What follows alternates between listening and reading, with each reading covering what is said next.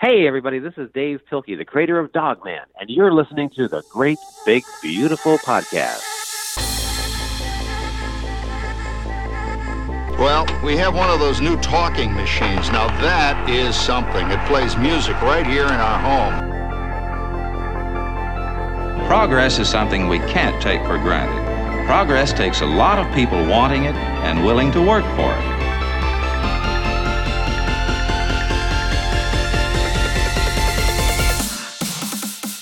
You are listening to the Great Big Beautiful Podcast.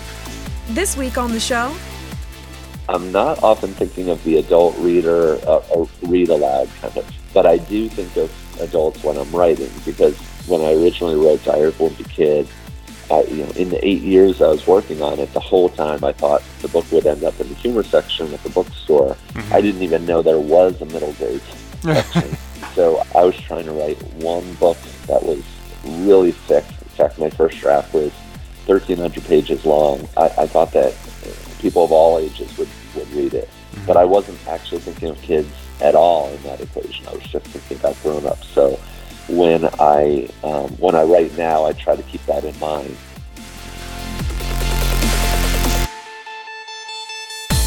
Here's your host, Jamie Green. Hello, and welcome back to another episode of the Great Big Beautiful Podcast. I am your host, Jamie Green. You can find the show online at thegbbpodcast.com. You can find us on Twitter at thegbbpodcast.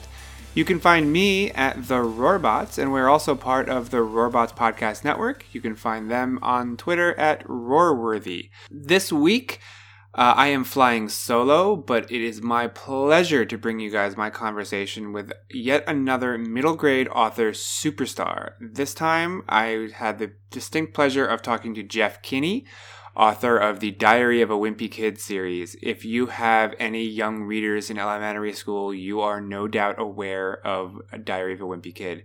The 14th book in the uh, series just came out uh, last month. It's called Wrecking Ball. It is, um, like I said, it's the 14th, but it's not only the 14th book. There have been a few other spin offs and uh, movie books and activity books. So there's plenty to read if uh, your little one is just getting into Diary of a Wimpy Kid. And I have to say, they're I mean they're written for middle schoolers, but I think they're really funny too. Um, I, I, I don't recall if I mentioned this in my interview with Jeff, but we my first exposure to Diary of a Wimpy Kid was on a road trip we tend to bring along audiobooks on our road trips and my son asked to bring along a few of his diary of a wimpy kid ones and we did and we listened to it. And fittingly enough the one that we listened to was uh, the long haul uh, which is the ninth book i believe. And that is about a road trip that uh, greg heffley and his family takes. And we i think were laugh literally laughing out loud almost the entire book it was hilarious and, and we quickly realized i think we only brought three of the books on that vacation um, and it wasn't nearly enough. We need we wanted to listen to all of them, my wife and I included. So they're great books. They're hilarious. Um, he has been writing them roughly one uh, a year uh, for the last 12 years or so. Uh, and he, as he says to me in this interview, he has no plans to slow down. So I know every book that comes out, kids are, are, are terrified that it might be the last one. Uh, but uh, Jeff Kinney has no plans to slow down. He is going to just continue with the series, maybe continue with the Rowley Jefferson series that he started, uh, who is Greg's, the main character's best friend. Um, and uh, we'll see where it goes from there. But, you know, 14 books out now. That's not too shabby. Kids, uh, he is, like I said, he's a superstar. Um, he commands full packed houses when he goes on, on book tours and speaking tours and um, he is one of those guys that you know kids will go crazy for. He's a rock star for for middle grade readers. At this point, before I jump into the interview, I want to just bring you. Uh, I'm going to play a little clip of the audiobook for the very first book. Um, this is you know just called Diary of a Wimpy Kid. This is how it all starts. So here you go. Take a listen. First of all, let me get something straight. This is a journal, not a diary. I know what it says on the cover, but when Mom went out to buy this thing, I specifically told her to get one that didn't say diary on it. Great. All I need is for some jerk to catch me carrying this book around and get the wrong idea.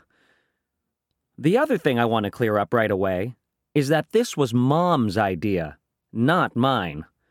But if she thinks I'm going to write down my feelings in here or whatever, she's crazy. So just don't expect me to be all Dear Diary this and Dear Diary that. The only reason I agreed to do this at all is because I figure later on, when I'm rich and famous, I'll have better things to do than answer people's stupid questions all day long. So this book is going to come in handy. And that was back in 2007. Was that was the very first book, um, and that's how it began. And he has just been going since then. The, the same basic conceit is there. He it is uh, Greg keeping a journal for himself um, well, actually, he's keeping it for future generations when after he's famous, so um, he won't have to answer all their questions. They'll know what his life was like. Um, Greg, over the 14 books and 12 years, has not gotten any older. So, in that sense, he is like many of the classic comic strip characters. He's like Calvin from Calvin and Hobbes. He's like Charlie Brown. They just don't get over. They are perennially um, where they are, in what grade they are in, and they go on summer vacation, but they come back and they're still in the same grade. Um, so there's something there's something charming about that, and it keeps the characters fresh and uh, perennial for new readers who pick up the books years from now. So, however you guys listen to podcasts or download podcasts, whatever app, software, or program you use, hit subscribe. Um, make sure that these conversations end up in your inbox, in your feed, wherever you you grab podcasts um, make sure that we're there whenever we have new episodes come out. And I will continue to bring you guys great conversations. So until next time, I am Jamie Green. This is the Great Big Beautiful Podcast, and here is my conversation with Jeff Kinney. Jeff, thanks so much for taking the time. Uh, it's always great to talk to a fellow Marylander, even if you haven't lived here in quite a while. So, welcome to the show. oh, thank you. I was very excited to see that 301 area. So very cool. Um, I'm sure you get asked this question a lot, but it's an it's a logical place to start. But do you keep a journal now? Do I keep a journal now? I wish I did. I just upgraded my Apple account to save every one of my emails from now until the end of time, and I figure that's going to have to do. But um, I I loved keeping a journal, and um, you know I, I loved it that I that I took a snapshot of about three or four years of my life in, in my twenties, yeah. which is what ultimately inspired Diary of a Wimpy Kid. Yeah. Um, one of the things that marks Greg in the first few books uh, is that he's really not all that likable a character. He's kind of like a, you know, for lack of a better term, he's like he's a little punk kid. You know, like parents of kids that age know exactly what I'm talking about. How much of an effort did you put into making him grow and learn from his actions and become more likable as as you wrote each book in the series? I put no conscious effort into it. Yeah. so, you know, it's funny when I, I heard a grown up uh, say to me yesterday, that's what we children's authors call adults, grown ups. Um, she said, you know, I don't like Greg. I hadn't heard that in a long time. Yeah. Um, and it kind of surprised me in the early days because Greg really is just a version of myself. So, wait a minute. I, in fact, when I said that on air yesterday, that Greg is just a version of myself, she then came and apologized to me. Um, you know, I think that Greg is. I don't think of him as a punk kid. I think of him as a kid who is very mistaken in his desire to to document his own life Mm-hmm. You know, imagine if you at, at age, say, 12 or 13, had a film crew following you around and you were the subject of a reality show. I'm sure now, looking back, you wouldn't say, boy, I'm really glad I did that. Right. That was a really good idea. And to me, that's the central joke of Diary of a Wimpy Kid is that right out of the gate, Greg says, um, you know, one day I'll be rich and famous. I won't have time to answer people's stupid questions like he doesn't realize yet that he's not bound for stardom, but the reader should. And so that's you know I've always seen that as as um, as, as the core of the humor of the books is that this kid doesn't realize that he's not yet a fully developed person. So I, I don't really think of him in the same way as being bad or or like a jerk or something yeah. like that. I think he's just undeveloped. Yeah. Do you see him as a different character in Wrecking Ball than in those first few books? I think that sometimes, well, Greg's always un, unhappy. Uh, If you look at the covers of the books, Greg's always unhappy, Right. and usually his unhappiness is the is is because of things he's done to himself, uh, his smallness sometimes, and and then sometimes the unhappiness is caused by circumstances that are beyond his control, and so that's what is happening in uh, Wrecking Ball. Is that you know th- there are things happening that are bigger than him, and uh, so I don't see him as a different character. I see him as suffering different Yeah. circumstances. Just reacting to different events that's going on around him. Yeah, Yeah. exactly. Um, I know your original plan for the the story when you were first writing the, the, the what eventually became the first novel was to tell the story as a newspaper comic strip. Um, and the industry obviously had had different plans for you. um, but with the phenomenal success of the books, and, and and now that you're so deep into this character and into this world, have you ever thought about going back and doing a fully realized comic strip? Yeah, I've, I've thought about it uh, briefly and, and dismissed it. I, Yeah. I think um, you know my original goal was to become a newspaper car- cartoonist with a different character named Igdoof, who was my college character. And I spent about three years trying to break in, and when I couldn't, that's when I had the idea for Diary of a Wimpy Kid. So I never thought of, of Greg Heffley as becoming a, a newspaper cartoonist character. I do think of my books as being like long form comics, so Yeah. they're definitely rooted in in comics and not just like an illustrated children's uh, series. Um, I have I have thought about it from time to time, but that that lifestyle is very difficult. I I know a lot of um, cartoonists, real cartoonists as I call them, who live and die by their deadlines. Yep. They always know how far ahead they are, and then they don't necessarily get that big moment where they get to release a work and then celebrate that. Yeah. Um, you know, I'm in the middle of a book Yeah, tour. yeah. I was gonna say there's no book tour for them. Right, right, right. Yeah. Well, there there can be. They they release like compilations, but it's not the same Yeah. um, as what I'm getting to experience right now. So I'm very grateful for this path that I'm on. I'd, I'd love to be able to split myself and do both, but this is this is a good path for me to be on. Yeah. How, I mean, speaking of, of, of that lifestyle and, and taking a character and telling a story in that format, how much of an influence was Lincoln Peirce and Big Nate on the origins of Greg Heffley and Diary of a Wimpy Kid?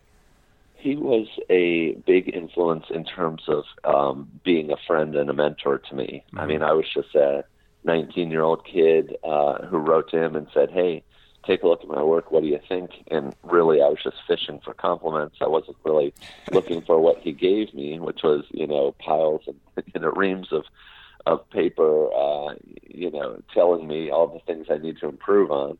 Um, but Lincoln, he was like a beacon for me. He at you know when I was 19, he was about 28, and he was married. Um, you know, and and he was a cartoonist. Those those were the things that I wanted to be. And um, so, and he did give me some techniques that helped me to become a better cartoonist. Techniques I still use uh, to this day. He also sort of dissuaded me of some of the notions I had in my cartooning. Basically, he taught me to simplify. Um, it's sort of coincidence that he has a middle school age kid, Right. and I do too. Um, I wouldn't say there's a d- direct line between them, but I, I think there are definitely similarities in, in the characters. Yeah.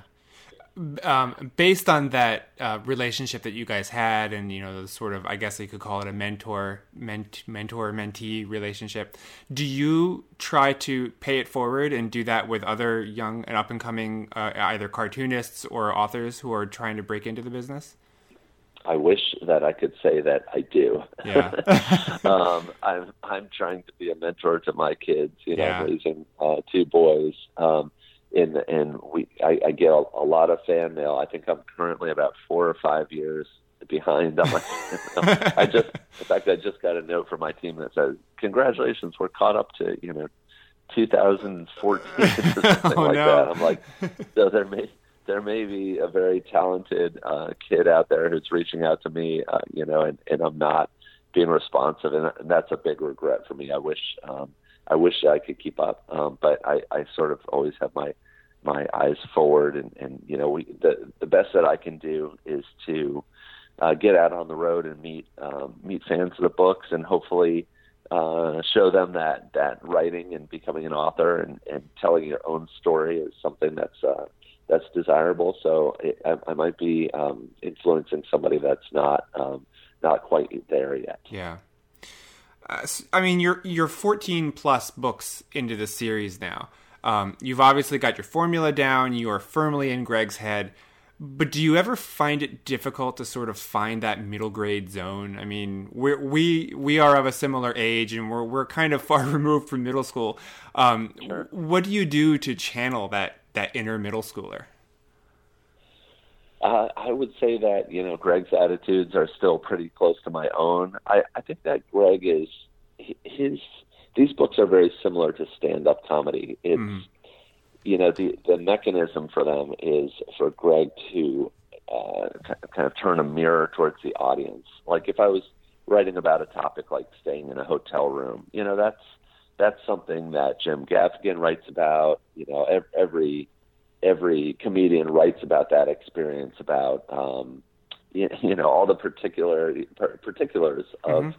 Of staying in a hotel room, the funny things that you do when you're on your own, and that's a kind of humor. That's kind of what what Greg is doing. He's he's um, sort of validating kids' thoughts and maybe exposing them to new thoughts, um, letting them see things in a different way. So I think we're all sort of as as comedy writers, we're all working from the same material. It's just a, a character, a point of view we need to filter it through. Yeah. Do you uh, think that you'll ever have Greg age out of middle school? My son especially I, wants to know if he'll ever get to see them and, and get it, get to high school. Right, never. he never will. Sorry, Sorry never. son. Right, he's. Uh, you know, the best thing about cartoon characters is that you you can they're reliable. Yeah, that they they're not going to change. Uh, it's the rare comic that actually ages their yep. their characters. Um, and then it's kind of weird, you know. You, you don't want to see Charlie Brown have a second marriage and he's saving up for his 401k. You know, in, in fact, that's if you take a book like uh, Harry Potter, it's kind of interesting. It's like book one, he's maybe you know ten, nine, ten, eleven, somewhere in there, and then book two, he's he's one year older, and just because of that, you know that the story has to end. Yep. Because we want to read about this boy. We don't want to read about a, a, a man. Yeah. And so that sort of that sort of predetermines, uh, you know, the ending. And you know, he's gonna the book's gonna end when he's, uh, you know, about 18, 17, 18.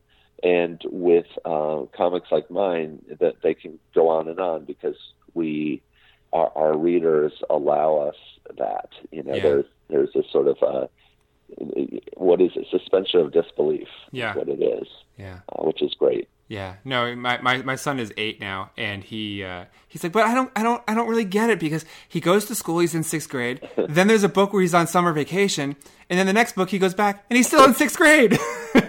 right. It's, it's it's time for him to learn about suspension of disbelief. well, he just discovered Calvin and Hobbes, and I tried to explain yeah. to it through that lens. And I was like, listen, Calvin was, you know, that story lasted like 15 years or something, and he never got older. It's like, that's just something right. that happens.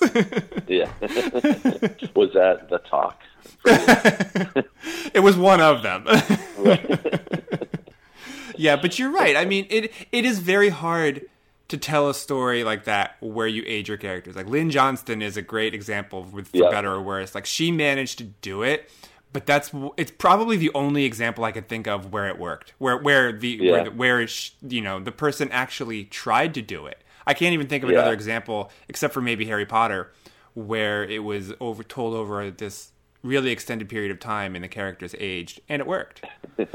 yeah, poor Farley. He he, oh. he went on and on. he lived for twenty years at the same age, and then all of a sudden, uh, all of a sudden, the restraints were taken yep. off, and yeah, poor poor dog, poor guy.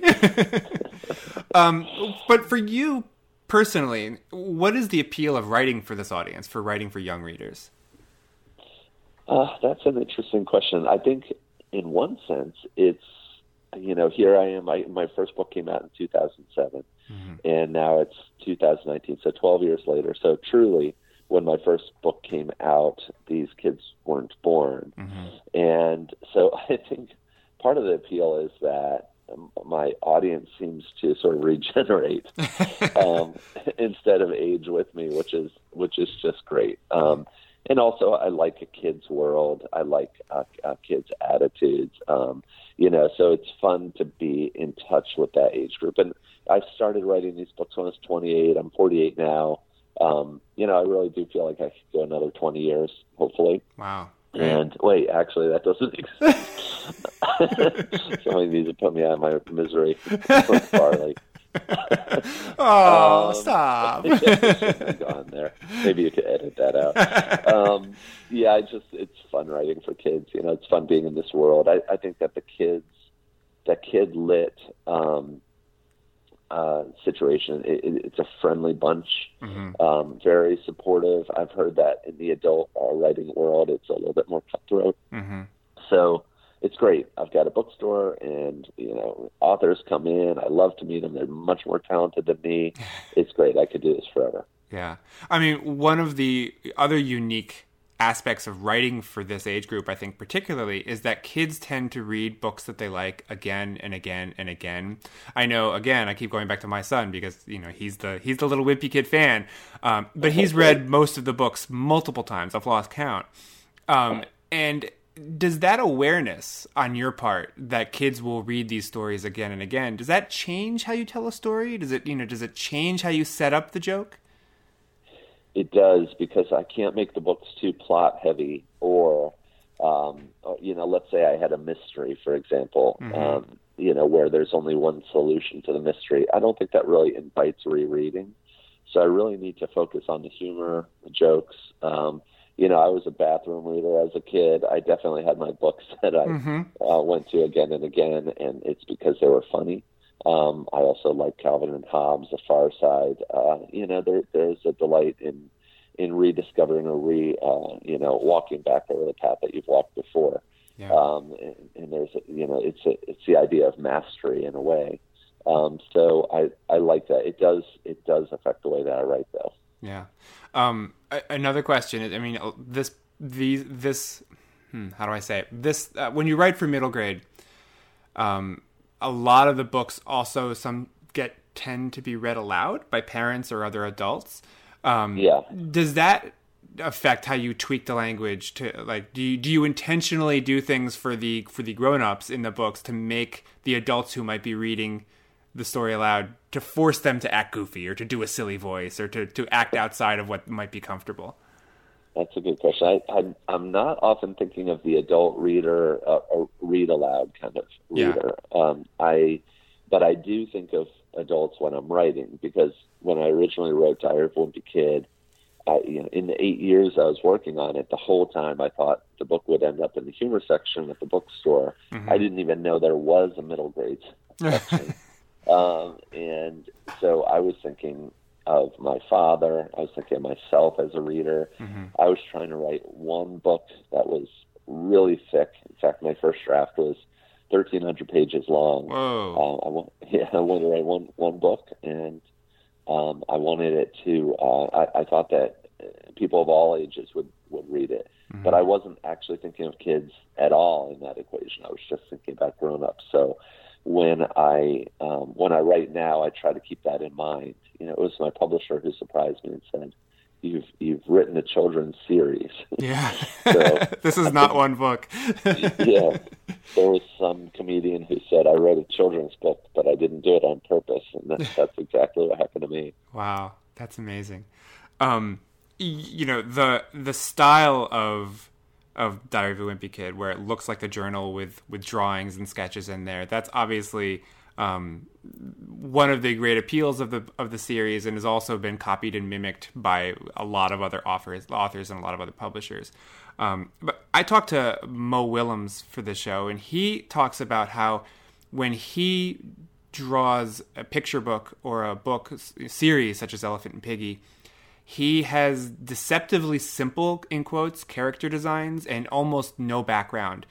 And he does that because he wants to give kids that inroad. He wants kids to give them he wants to give them something that's easy for them to copy and draw on their own. He wants to inspire that artistic ability inside of them.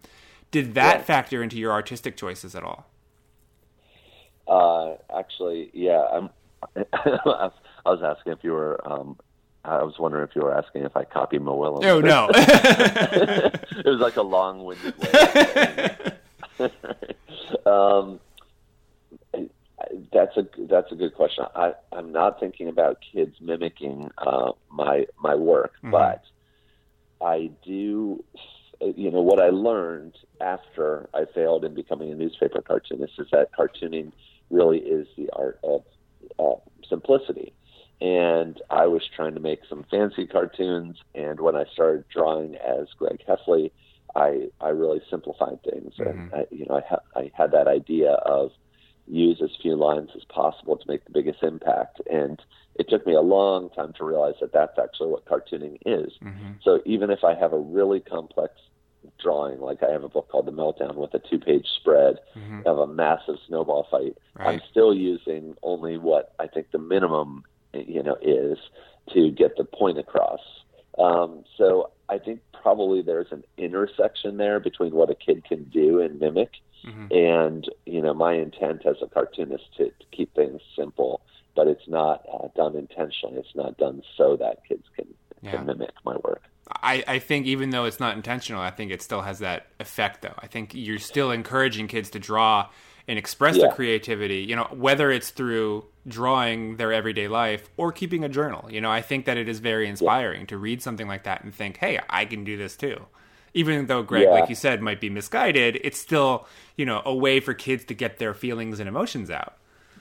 Yeah, I think so too. And I have seen a lot of kids, uh, you know, create some journal pages of their own uh, to tell their own story, and that's exciting to me because um, I, I love book, books by Beverly Cleary Oh, God, yeah. and uh, Judy Blume. I really like Freckle Juice. I like these stories that were realistic fiction, realistic humorous fiction, uh, very, very grounded in, in real life.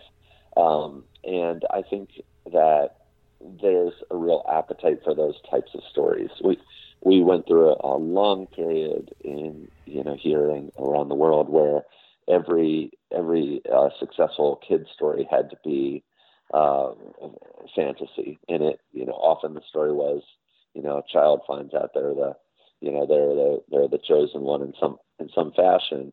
And those stories are great. They're those are windows into other worlds. Uh, they're aspirational but I think we need our mirrors too. We need to see ourselves in our characters. Absolutely. Um, I, I think even though your books obviously have broad appeal among all kids, they still sometimes, and correct me if I'm wrong, but they still sometimes get pegged as quote unquote boys' books. Um, what is your response when people still try to categorize books by gender, and why is that still happening?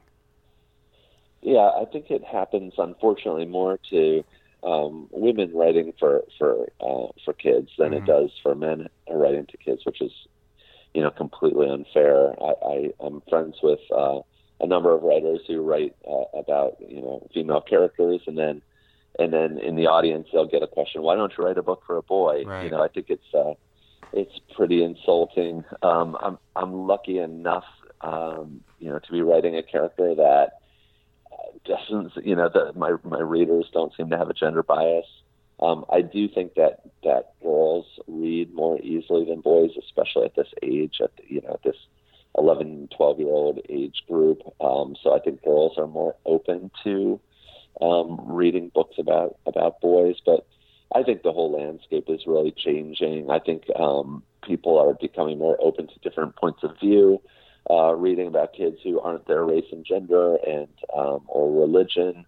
Um, so I think it, as the country um, uh, diversifies, um, that and as teachers and librarians become more aware of this um, and aware of the importance of, of of exposing kids to characters that aren't like the readers. I think that that will change over time, over decades, really. Yeah. Um, you mentioned the bookstore that you own. I wanted to quickly ask you about that. Did you really know what you were getting into when you opened the store?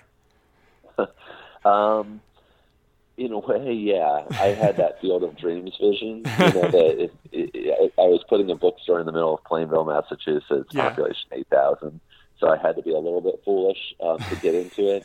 I think that what I didn't realize was the scale of it, the the um, the number of authors we'd have come and the number of people we'd have come and the size of my staff. Like at, at first, I planned on three or four staff members, um, and now we've got you know rotating 25, say. Wow. Um, at any time in the building, there there might be 13, 14, 15 people working.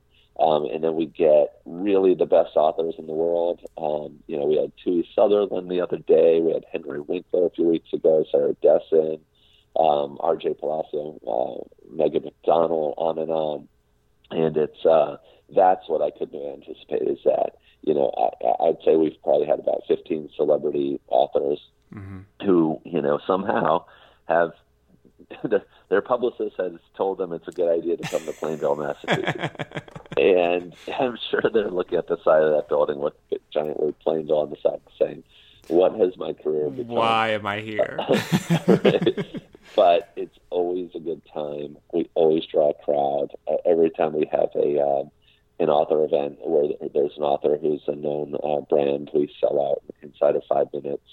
And so it's uh, it, yeah, that's that's the part that I couldn't have anticipated. Yeah, I, I, run writing and running a business like a bookstore have entirely different sets of challenges, as you know. Do you find Yeah. that one has become an escape for the other? Um, that's a good question. I, I feel like they're really integrated in a way because the you know I work in the place. I work in this upstairs, almost like it's a telephone booth. And then you know, I'll, and then all of a sudden an author will come through, and I'll j- jump out of the room and, and Mhm. talk to them, and and maybe sometimes I'll go up on stage with the author, and then I'll go back to my work. Um, so it, they're melded together in ways that I, I don't think I fully understand yet. Yeah. Um, my my son wants to know if we're going to see more Rowley Jefferson books. Yeah, I wrote uh, Diary an Awesome Friendly Kid uh, in April. It came out in April, and I really enjoyed writing in that voice. Um, I was surprised. I, I, I thought it was sort of a lark, but I enjoyed writing in Rowley's voice. I, I like uh, the character. I think Diary of an Awesome Friendly Kid is an is a ridiculous title, and I like it. I like it as a brand. Um, so we're going to have more awesome friendly books for sure. Awesome. Um, how about books from other characters' perspectives? you know, I think that I could I could envision a a Manny picture book. Yes. I don't know if it would destroy my my you know my readership as they don't want to go down to like th- third you know grade three and four or I'm sorry age three and four. Yeah. Um, but I think uh, maybe we'll see that you know way down the road. Yeah, that would be good. Jeff Smith did that with Bone. He had the Bone picture book.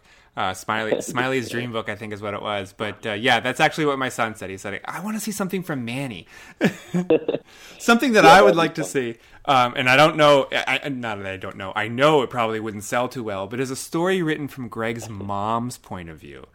She seems to keep just getting the short end of the stick because she's presented from Greg's middle school perception of her, and I would Right. love to see her break free of that. Yeah, in the movies she gets to break free a little Yeah. bit more, and we're you know we're working on some more um, uh, some streaming stuff now. Uh, Oh, So. I think you'll see you'll see a more fully realized mom. But I agree. You know, in in this book, uh, you know she she's the one that keeps the family together. Yeah. And she's uh, you know she's the one that's going to buy uh, kids uh, books only for their birthday. And I don't know if she's the object of ridicule. I think she's the object of. Um, I, you know, she seems real to me. She, you know, I, I have, I had a mom and I have a wife, and and there's a lot of intersection between the two in terms of the way uh, they parent. Um, so, um, you know, I, I, I like her as a character. Yeah. Can you talk about that streaming? What, what's coming? Yeah, I don't know how much I can say. I guess, I guess, uh, I guess it's not fully out there, and I could get myself into trouble. But I will say that, you know, uh, you know, Disney bought Fox, and so we'll be part of the Disney ecosystem in some way. Oh, yay. That's so. I have not even heard that. So that's super exciting. Yeah, I'm excited too. Um, and finally, I know you got to run, but I, I know you have met thousands of, of young readers during your career. You mentioned the enormous backlog of fan mail that you have. Um, and I'm sure kids come up to you at, at events on book tours all the time, including some who want to be writers or artists themselves. What advice do you give to those young kids? Yeah, I think I stole this from somebody else. Um, but you know, I, I would say um, I say to kids that if you want to become a, a writer, you need to become a great reader. You need to read as much as possible, especially in your genre. Um, you know, I think constantly about the 10,000 hour rule with, uh, you know, uh, you know, by Malcolm Gladwell. Um, mm-hmm. You know, in, in the book Outliers, he says you need to become, you need to put in 10,000 hours to master anything to become an expert. And I really think that that's what a writer does to become an expert. Uh, writer eventually is that they read a ton. Um, so the best ones have read lots.